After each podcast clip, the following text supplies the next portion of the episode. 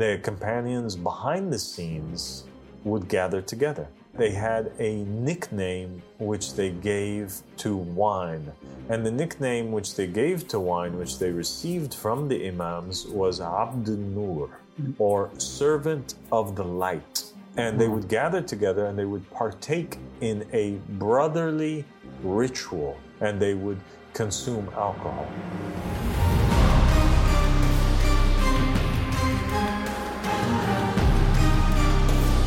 أعوذ بالله من الشيطان اللعين الرجيم بسم الله الرحمن الرحيم اللهم صل على محمد وآل محمد إليهم المهديين وسلم تسليما السلام عليكم ورحمة الله وبركاته My dear brother Guillaume Alaikum salam wa rahmatullahi wa barakatuh, my father. It's so good to have you here. It's good to be here, thank you. So today we want to talk about a sensitive topic, uh, but it really shouldn't be sensitive. No topic should be uh, taboo uh, when it comes to religion. And that is the topic about the permissibility of alcohol, uh, wines and other than wine. Uh, is it a good thing? Is it a bad thing? Is it permissible? Is it not permissible? And in order to answer that question, we have to look through all of the three religions Judaism, Christianity, and Islam and take a journey uh, down the line of the prophets and the messengers from Adam's time all the way till today and highlight the Torah, the New Testament, the Bible, and uh, the um, Quran. Yes. Now, we know that uh, there's a difference of opinion now uh, between these three religions uh, when it comes to alcohol. Uh, in Judaism and in Christianity, it's permissible to drink. Mm. But in Islam, it's totally not permissible, and uh, Muslims have a very negative view uh, towards alcohol. But why is this the case? One, the Quran validates the previous books, as we have stated in so many episodes before. When we go look at the history uh, of alcohol, starting from the, the time of Adam all the way down, we find that the source of wine and alcohol is the fermented fruits, right? Mhm. And uh, so in the beginning, God gave these plants, as we stated in the last episode, those plants which have fruits that have seeds in them uh, for Adam and his children uh, to use and to consume in whichever way that they saw fit. He didn't place limitations on them. And so, Adam, it was made permissible. And there was no law that was brought down to Adam in the beginning that stated that he should not drink. Mm. Uh, the only uh, things that were told to Adam uh, in the very beginning was that he should not approach the tree and that he should uh, be fruitful and multiply. There were no other commandments that were given to him. We find then in Genesis uh, later on a in Ulil Azm prophet, the first of the Ulil Azm prophets, Noah. We find that he is uh, after the ark, uh, you know, safely lands after the flood, you know, and docks. We find that uh, Noah begins to um, create wine, and we find that he becomes drunk actually off of wine uh, in one account, and he passes out uh, in front of his children. And uh, it states that that one of them sees their father's nakedness, uh, which this is a whole nother topic to explain later. Uh, but the point is, is that we do have documented in the Hebrew Bible that an Ulil Azmi prophet, and that was Noah, was consuming wine and becoming drunk. So he was consuming it, and all the way to the point of of uh, being totally intoxicated by it. Yes. Uh, we find later on in the Bible, uh, we find that uh, Abraham is meeting with a high priest of the Lord, and that is uh, Melchizedek. And uh, Melchizedek is the is the it seems to be the hujjah over Abraham, and he actually anoints uh, Abraham. And uh, at one point, when he's uh, with Abraham, he brings forward some food and some wine so that him and Abraham can have it. And so Abraham partakes in the drinking of wine as well. Mhm. We also have in the Hebrew Bible uh, that uh, Lot the the relative of Abraham and who was living with him at the same time, and Abraham's vicegerent, we find that he also, in an incident, uh, is given wine to drink by his daughters, and he partakes in that on uh, two nights, uh, two consecutive nights. Mm. Uh, we we find later on that with the coming of another Ulil Azm prophet, and that is Moses, that it is actually his jurisprudence permits uh, openly uh, the uh, the consumption of wine, and actually wine in some of the jurisprudence is uh, acceptable as an offering uh, to the Lord, and we find that a whole series of prophets and messengers that came after Moses, they also uh, partook in the consumption of wine. Hmm. Uh, they praised wine. Uh, they wrote songs about wine, uh, like Solomon, hmm. uh, like David. And uh, in almost every single prophet's writings that came after Moses from the Beni Israel, we find that each and every one of them uh, mentions wine. Almost each and every one of them mentions wine uh, in some way, shape, or form. Um, we have Isaiah, his book mentions wine. Uh, we have Nehemiah, his book mentions wine. Zechariah's book mentions wine. Haggai's book mentions wine. Zephaniah mentions wine. Mm. And so, and so you can't escape this reality of the existence of wine on the tongues of the uh, prophets and the messengers. Uh, they partook in it, uh, they drank from it, they didn't consider it ever at any moment in time to be uh, prohibited, uh, although they did recognize uh, that um, it did, there were some negative aspects to it. This is something that they did recognize. And there are words from the prophets and the messengers like Isaiah and other than them that would condemn people uh, whose sole purpose was to wake up early in the morning in order that mm. they go find a drink and that they remain in a drunken stupor uh, the whole time. Uh, We do also find that the Israelites uh, when they would when they would make a nezr, a promise to God, or uh, you know, in order to do something, to sacrifice something, in order to get closer uh, to God, um, you know, or to give a promise in order that another uh, thing that they want be fulfilled by God. Now, this is called a nezr in both uh, Judaism and Islam. Uh, we find that sometimes their nezr would be that they would abstain from alcohol or from wine or not drink it for uh, their their entire life. And for for alcohol, then within Judaism and Christianity, was was was a substance that was never prohibited. It was permissible, and the prophets and the messengers did partake in it, and they partook in it to such a degree that uh, sometimes they would uh, become uh, drunk um, but at the same time, it was not something that every Israelite had to partake in. And there was a conscious awareness of the fact that, um, you know, people did behave or could become addicted to it or could behave sometimes in a way that is contrary uh, to uh, mm-hmm. what God likes. And uh, we find also that God um, you know, at the time of Moses, we have Aaron, for example, who is a priest and he's uh, re- required, um, you know, to go inside uh, the, you know, in the in the tent meeting, the meeting of the tent, and and and that's the area where the spirit of the Lord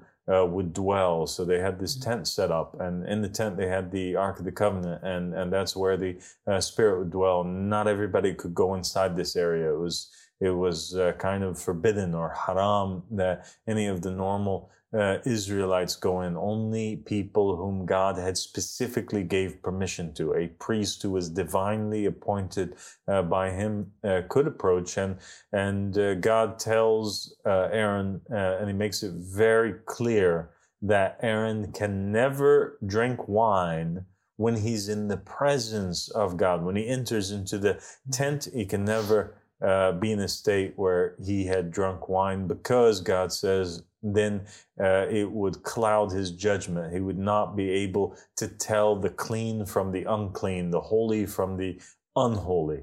So uh, while God permitted it uh, as something that the Israelites could partake in, and every Mm. other prophet that came before them, they could never uh, be in the presence of God uh, while they were intoxicated or while they had uh, consumed this drink.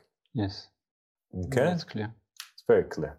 Now we come to Christianity and we have Jesus, and Jesus uh, is known. He's actually really famous for his relationship uh, with wine. Mhm. And you're you grew up as a Christian, right? Yes. What right. denomination were you? uh, Catholic. Catholic? Yes. And you went to church regularly? We went to church, and uh, in the church they even give you wine to not to the the kids but to the adults. They give Oh wow, they give you wine in the church actually. Yes. Okay, okay, let's let's hold on, hold on. Let's first let's have you tell the audience now what are the incidents that are mentioned in the New Testament that involve Jesus and wine? So yes, we see that in the New Testament, um, one of the first miracle, or even the, the first miracle recorded in the Gospel uh, from Jesus, is when he transformed the, the water into wine, and it happened in a, in a wedding where uh, it's not just one glass of wine, but the people have drank the whole lot of wine that was uh, available, and then they ask Jesus to. They say, "Oh, we don't have wine anymore." His mother, salam, uh, she she she asked him to to do something, and then Jesus Christ, uh, peace is from him. He he tell his disciple to go and to to to to bring the water, and then uh, he transformed the the water into into wine. Oh, that's incredible. Yes. So there's a big wedding happening. The people Yes. are partying, they're in good spirits, they're having fun, they're laughing, they're drinking together, they're celebrating Yes. uh, this marriage that's taken place. But they run out of wine. And uh, Jesus doesn't want that the party ends. He wants that this good mood continue and the festivities continue for the night. And he does this. yes. Okay, wow. Okay, so what's the next incident? so the, for sure the, the the end so that was the beginning of his ministry and at the end of his ministry we we find again this uh, this uh, supper where he is with this disciple and it's called the last supper and uh, so it's recorded in the gospel in the known gospel um, the canonical gospel as uh, um, let's say it was a meal and jesus take the bread and the wine, which are the symbols, or today, um, as the he says, uh, that the bread is his body and the wine is is his blood. So they are the symbol. Uh, if we just read it in the apparent, just the symbol as the the body and the, the blood of Christ. And so he break the bread, he gives it to his disciples, and uh, he drink the wine, and he passed the, the the wine to all his disciples. So yeah, they were drinking with Jesus. So it's not something that seems okay, to be. so so his ministry starts off like you mentioned uh, with an incident where Jesus is, uh, you know, partaking in wine and and serving it, Mm. and his ministry ends also uh, with him drinking with his disciples wine. yes, Okay, and then from that, the Catholics uh, they continue uh, carrying on this ritual, right? yes. So every every day actually they do that, and every Sunday at least they have this whole community uh, mass where they they come and everybody is invited to take this small bread. Uh, which is the, the body of Christ, and uh, to drink a bit of, of wine. It's not like getting drunk, but they, they have this, uh, it's like a ceremony. So wine is something sacred actually. Okay, so now now uh, it, wine basically transforms from Judaism in Christianity to becoming a part of a ritual, to be becoming part of a prayer, Mm. right? Yes. And uh, it becomes a very vital and important part uh, of the faith. Yes. And then we have in Islam, we have a prohibition that takes place. Okay? Mm. And what happens in the time period of the Prophet Muhammad sallallahu alaihi wasallam does not match at all uh, what takes place from Adam's time all the way down. Muhammad's prohibition of alcohol is so out of the ordinary uh, for what has yes. taken place before. And I think Muslims get this confused. And most Muslims, they think, they just automatically assume that because God made it haram for for uh, Muslims and for Muhammad mm. Uh, then therefore, if it was part of Muhammad's haram, then it must have been haram for all of the prophets and the messengers. And they come to this conclusion uh, for a couple reasons. Uh, because wine, alcohol is described as being an impurity, okay, something which is impure, yes. and it's likened to um, the the flesh of of swine, okay, mm. or the eating, the consumption of of the pig. Yes. And so they, they say to themselves, this, and the scholars, they come to their conclusions. They ponder over things and they just add, add, add, add, add their own uh, thoughts on top of things. So they, they, they say, okay, well, um, if it's an impurity and the prophets and the messengers are pure, then they would have never consumed it and because also they know uh, from verses in the Quran that state that there were uh, corruptions that took place in the in the Bible mm. and in the New Testament, so they automatically assume uh, that anything that states that a prophet or a messenger engaged in the drinking of alcohol, that this would have been a corruption. So they deny the whole uh, evidences of the yeah, they story. deny yeah. all of the evidence, and it is way too much and way too frequent uh, to mm. deny. And uh, when a person looks at it, um, the evidence actually piles up so strongly, uh, you know, and and and it's really kind of hard to make that case that every place where the prophets and the messengers um, you know, we're drinking wine that it was a corruption for the simple fact that one archaeology is against that, and the archaeology, uh, archaeological evidence and historical evidence proves that hmm. uh, these ancient Israelites and the people that were uh, following these religions in the past. Uh, they actually were consuming alcohol. These communities were. They didn't uh, forbid it during those uh, time periods. Um, and uh, also the frequency of it being in, in the text. You would have to uh, deny uh, gigantic portions uh, of the Hebrew Bible and the New Testament. You'd have to rewrite uh, the entire thing now for it to even make sense. Uh, because there's poetry that's involved, and when you take out the wine, then you'd have to take out the whole sentence, and you'd have to restructure yes. the entire. You'd have to rewrite basically the Bible uh, and it wouldn't really make sense. Mm. And uh, there are uh, other reasons uh, that we're going to come to in Islam while that why why that is an incorrect conclusion that the uh, non-working uh, scholars reached. But first, let's explore what happened during the life of the Prophet Muhammad. Initially, it's not forbidden and mm. there are followers that are existing. There's people, uh, fellow uh, uh, Arabs and non-Arabs that are in the region, Jews also, uh, and they are uh, consuming alcohol, and they are followers of Abrahamic faiths. Mm. they are followers of the Abrahamic religion, Din al-Hanif, and you also have Christians that are existing at the same time period, and you also have Jews that are existing at the same time period. It was a normal thing to consume alcohol, but things were getting out of control. And uh, there was a lot of prostitution that was going on, hmm. and the Arabs uh, were in a state of complete ignorance, and there was a lot of tribal warfare that was taking place uh, between them and uh, there were killings that were taking place, and they were even murdering uh, their mm. own daughters. Uh, so their thinking uh, was very basic. It was very archaic, um, and they were worshiping idols that were made out of sticks and stones. And uh, uh, many of them would be constantly in a state of drunkenness. Rarely would you see these individuals sober. Uh, they would not, many of them would not even be sober long enough to even understand uh, what their uh, fellow family members were trying to tell them, let alone uh, comprehend the message that the uh, Prophet Muhammad uh, came with.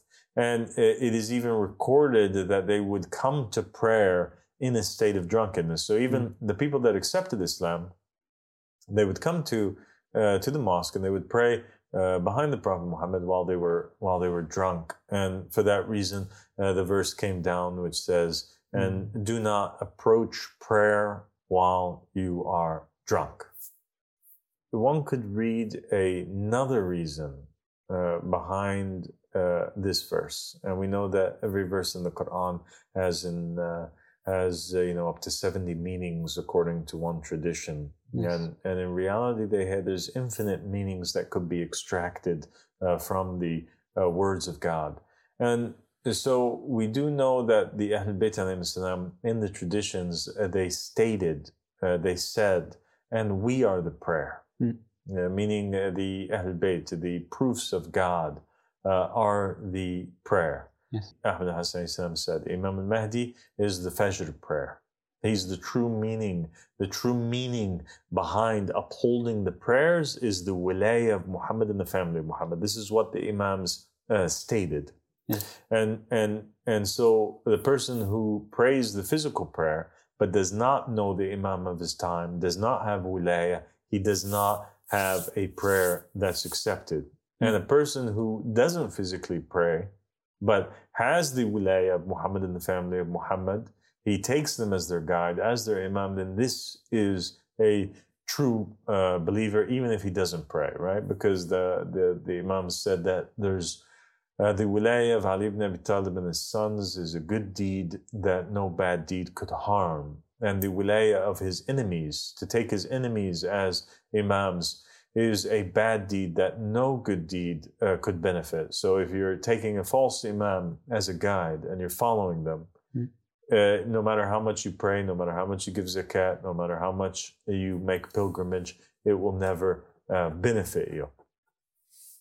And so Imam al-Mahdi, he is the Fajr prayer and uh, each one of the the Mahdis is a prayer from the prayers. That's the true meaning behind it. And so, if we take this meaning that Muhammad and the family of Muhammad, their wilayah, them themselves are the true prayers, and apply it to that verse, then do not approach prayer while you are intoxicated. All of a sudden, it becomes what? It becomes don't approach the Prophet Muhammad while you are intoxicated. That yes. this is the sin. Mm. Muhammad sallallahu was God in creation. Muhammad sallallahu he was the perfect manifestation of the divine traits and characteristics of God. He was the walking Quran. Muhammad was the perfect, most complete human being and the perfect caliph of God. His walking around was the walking around of God. Him coming and going was the coming and going of God. Him speaking was the speech of God because Muhammad, according to all Muslims, does not speak from his own self. Even the Quran testifies. So anything that comes out of his mouth is a constant divine inspiration. And so therefore it makes sense now because, and it's actually not a different ruling. It's the same ruling that just like God told Aaron uh, before that he could never go into the tent of the meeting, right? And be in the presence of the Spirit of God uh, while he had drunk or been in a state of intoxication or even had a sip of the wine, the same thing would apply over here that the walking ark of the covenant uh, and certainly the body and the flesh of Muhammad sallallahu alaihi uh, uh, and his heart are more holy and a holier place for the will of God to manifest in the Spirit of God to speak from than the Ark of the Covenant then it also would have been equally haram, if not more haram, to be around the Prophet Muhammad, uh, which is the walking spirit of God and the and the uh, you know uh, the walking ark of the covenant. It would have been forbidden for for people to be in His presence while they are in a state of intoxication. Why? Because over here, God told Aaron that if he did so, he would be clouded. He wouldn't be able to tell the holy from the unholy. Mm. Same thing over here. If they're drunk and the prophet's giving them a commandment, they might think that something that he's saying is evil when Mm. really it's holy. And if Aaron would have walked into the tent while he was in a state of drunkenness, he could have also thought that an encounter, a voice, a, a uh, command from God to him, he could have perceived it Mm. as an evil one uh, rather than the holy one. And so he could have gotten confused. Same thing over here. So, in order that they receive the word of the Prophet Muhammad or the word of God through him, uh, they cannot approach prayer. They cannot approach God. They cannot approach the Prophet while they are uh, intoxicated. Mm. And so this prohibition was put into place. And during the life of the Prophet Muhammad, none of the Muslims were allowed to consume alcohol. They couldn't do it. It was forbidden. Just like uh, the prohibition that took place in America, where you had in the beginning, they were all drinking and they came from Europe and they'd been drinking normally for many years before that. And then a certain time period comes where society over there deemed that the behavior of the human beings while they were on this substance uh, was not beneficial to society as a large as a whole and so they have to stop it. They have to control it. Same thing happens over here uh, all from the the times of the prophets and the messengers. They're using it in the time of the prophet muhammad. The ignorance is huge and the prophet muhammad is great and there's a great message that needs to be delivered uh, to a people whom cannot handle it. And so uh, they have to the, that prohibition has to be put into place. Okay. but does this prohibition last forever? Does this prohibition last for all times and is is wine evil by nature or unclean and impure by nature uh, for that we cannot take the words of the scholars for it we don't want to hear anything that they have to say if they're not appointed by God. What we need to do is to ask Muhammad and the family of Muhammad about wine. And that's exactly uh, what we do when we go to their narrations. And what we find in there is something extremely interesting. One, we find that in paradise, God creates as a reward rivers of honey, rivers of milk, and rivers of wine. Yes. And so, in this place, heaven, in which there is no evil, only purity exists, there's no impurity that is there, we find that wine is in that place of uh, purity. And some people might say, oh, but it's just allegorical, it's not real physical wine uh, that's over there. Well, uh, they haven't been to heaven to give us this conclusion, have they? Yes. You know, we got to go off of uh, just the words of God and the words of Muhammad and the family of Muhammad. And even if it was allegorical and it wasn't physical uh, rivers of wine, if wine was something that was evil, then God wouldn't use it uh, as an allegory for something else which is in heaven, would he? Mm. You know, Mm. we don't hear him using swine as an allegory. We don't use them. We don't. We don't have him using other unclean things. Yes. And we find also. Uh, so that's that's that's something which is really important. Is that in the in the hereafter you have this uh, river of wine uh, that's that's over there, and it's like a reward for uh, people. But another thing, yeah, is that Muhammad and the family of Muhammad, in their hadiths uh, that they have with their close companions, they actually reveal that Mhm. there is another meaning behind the verses that mention wine uh, in the Quran. And that wine is a code word for something else. When, when the Quran is speaking about wine, and when, when it's forbidding wine from the people, when it's claiming that wine is an impurity or unclean, it's not even talking about wine. uh, Imam Sadiq and, and the Imams from the Ahlul Bayt, they say that the true meaning, just like the true meaning behind prayer, is the Imams of guidance that wine and swine and those things which are mentioned in gambling, uh, those things that are mentioned as being from the shaitan, those things are actually allegories, code words for the imams of misguidance. Mm-hmm. They're, they're code words for the Pharaoh and the Nimrod and the Haman of the time of the Prophet Muhammad. They are code mm. words for Abu Bakr and Umar and Uthman and the enemies uh, of the Ahlul Bayt salam. And there's a verse from the Quran which states, um, you know, this is this is a, a, you know an example that I'll just give you to clarify to you this fact. So there's a there's a hadith uh, from the Ahlul Bayt which is doing an interpretation. The Imam is interpreting a verse uh, from the Quran, uh, which states, uh, Bismillah ar-Rahman ar-Rahim, وَحَبَّبَ إِلَيْكُمُ الْإِيمَانُ وَزَيَّنَهُ فِي قُلُوبِكُمْ And He made beloved to you faith and adorned it in your hearts. وَكَرَّهَ إِلَيْكُمْ الكفر والفسوق والعصيان أولئك هم الراشدون. And he made hateful for you disbelief and immorality and disobedience, those are the Rashidun.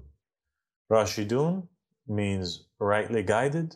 Rightly guided is a word, Rashidun, uh, which is which is used to describe the khulafa, the four rightly guided caliphs after uh, the Prophet Muhammad, which is Abu Bakr, Umar, Uthman, and Ali ibn Abi Talib. So what the Imam does here is he says that the real interpretation of the verse is that these four things, Iman, faith, kufr, disbelief,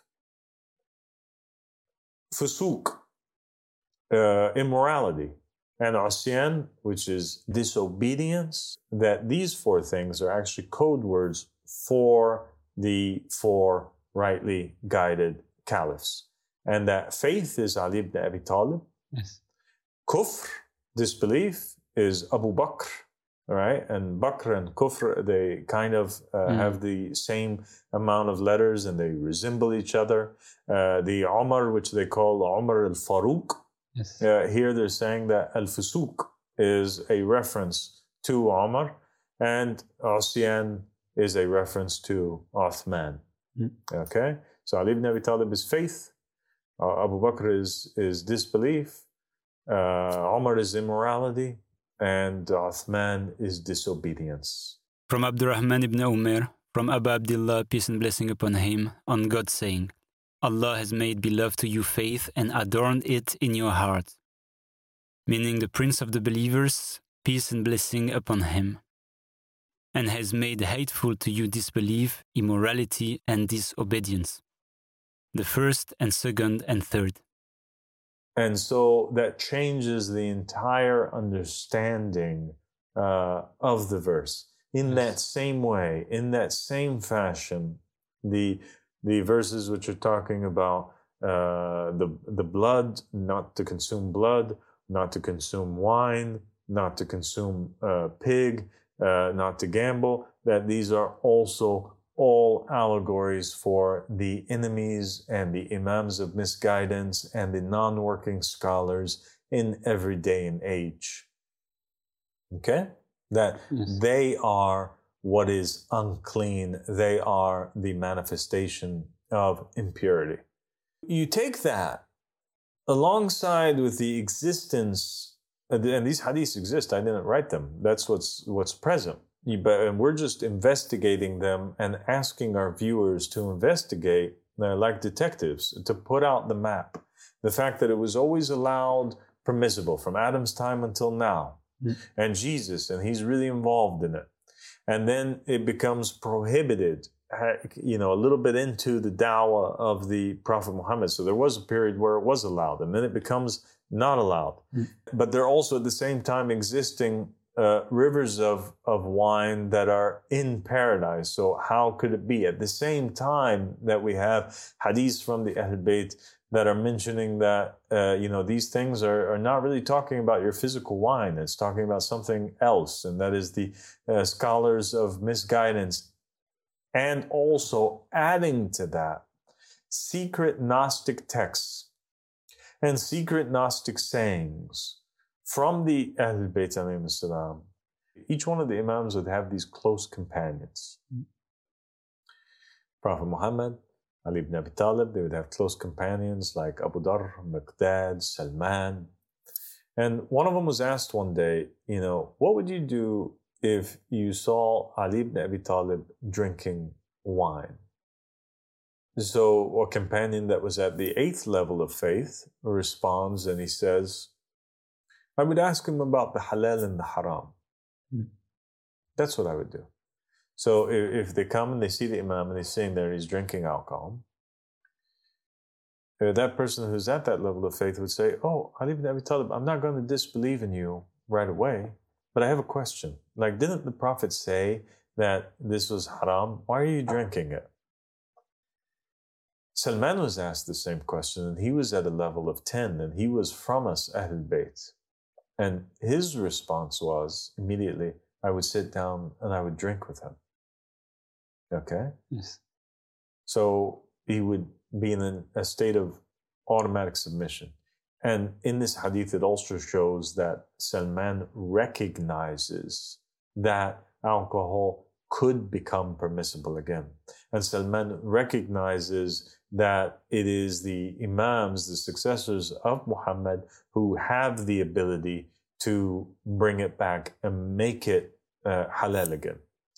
And then we find that in the lives of other companions, of other, the, the lives of the companions that came with the Imams that were the successors of Ali ibn Abi Talib, like uh, in the life of Jabir al-Jafi, who a, a companion of Imam al-Baqir, or Mufaddal ibn Umar, who was a companion of Imam al-Baqir and Imam al-Sadiq, salam, and others, we mm-hmm. find that these companions narrate in many traditions that were always kept secret and safeguarded uh, by particular sects in Islam, uh, Shia sects usually that that uh, followed them and didn't follow uh, the masses, and they also didn't make these teachings public uh, for many many years. They kept them very safeguarded and secret. Uh, because they knew that they would get a lot of backlash from uh, the the larger, wider Muslim community who would accuse them of being uh, disbelievers. These narrations state that uh, companions behind the scenes would gather together and that they had a nickname which they gave to wine. And the nickname which they gave to wine, which they received from the Imams, was Abd Nur, mm. or servant of the light. Mm. This is the name that they gave to, to wine. Uh, and they would gather together and they would partake in a brotherly ritual where very much like the disciples of Jesus at the Last Supper, they would sit together, they would reminisce about their man- master, they would think about the imam of their time, and sometimes it would take place with the imam of the time, and they would consume alcohol or drink the abdunur or drink the wine together. And in some traditions, maybe the imam wasn't there, but he would manifest suddenly uh, amongst them after they had uh, drunk the wine. And the Imam would tell them things such as its meaning would be basically that because they are true Shia, and because they understood, and I'm paraphrasing here and giving you the, the meaning of these very long uh, traditions, uh, because they reached the state of loving one another like true family, because their hearts became free of hatred, their, their minds became completed, uh, because their faith had reached the highest level of faith uh, that was possible because they had no envy uh, in their hearts. Abdun Nur was permissible for them, whereas it's not permissible for the shortcomers, the people who, who don't really have complete faith or full faith. For those uh, those people that their hearts are still filled with hatred and ignorance and envy, and that if they drank the wine, they would fight with one another or it would cause problems. For these people who their intellect is complete, the alcohol has no um, no bad effect on them. It only has a good effect. So the Shia when the Quran states that wine has in it some benefits, but its harm is more than its benefits, is because all those people that their intellect and their faith is not complete, they would only take from the wine the harm. Mm. As to where those who their intellect is complete, like the prophets and the messengers, they would only take from the consumption of the wine that which is beneficial. Yes. That which is impure, that which is bad, goes to that which is bad, and that which is impure. The, the negative things of alcohol will go to the people that have negative things in their hearts, and the people that have positive things in their hearts and that are like children and have full faith, they would receive from the wine or the alcohol that feeling of love, that feeling of bonding, uh, that enlightenment that can occur from the consumption of moderate levels of, of wine when in the presence of an imam or in the presence of, uh, of their brothers. And so from these traditions, assuming that now the whole picture and every all the information that we have because there's a lot of these narrations just like there's a lot of the verses in the in the bible.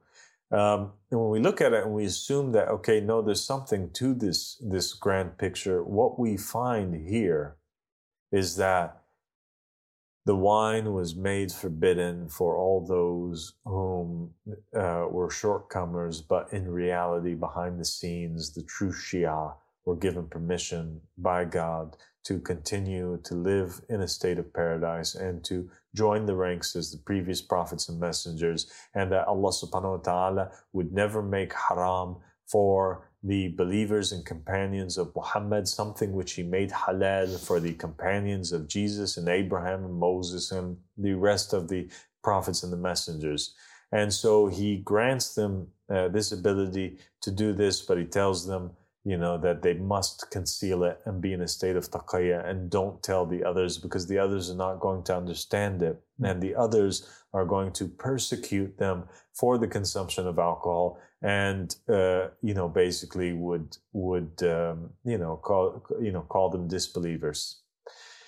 And finally, uh, we come to the question, and that is will wine become permissible in the future? And I think that the answer is extremely clear, and it is in absolute yes, that it will be in the time of the Qa'im openly permissible. And the reason for that was already stated uh, in the narrations of Muhammad and the family of Muhammad for all those who go back to their words and take their words, not the words of the of the scholars, uh, because the permissibility of wine was part of the Sharia of the former prophets and the messengers, and we have traditions that the scholars know about, and spoke about before. That when the Qa'im comes, he rules by the jurisprudence of Adam, yes. he rules by the jurisprudence of Abraham, he rules by the jurisprudence of Moses and of Jesus and of Muhammad, peace and blessings be upon them. And that jurisprudence of these previous prophets and messengers allowed and made permissible the consumption uh, of wine and alcohol.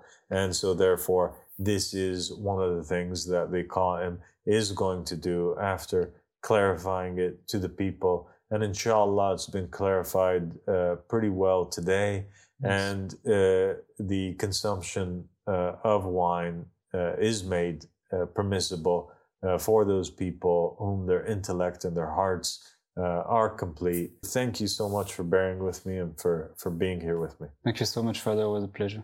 God bless honor. you. The honor is mine. Thank you so much. Thank you, Father. Assalamu alaikum. Alaikum salam.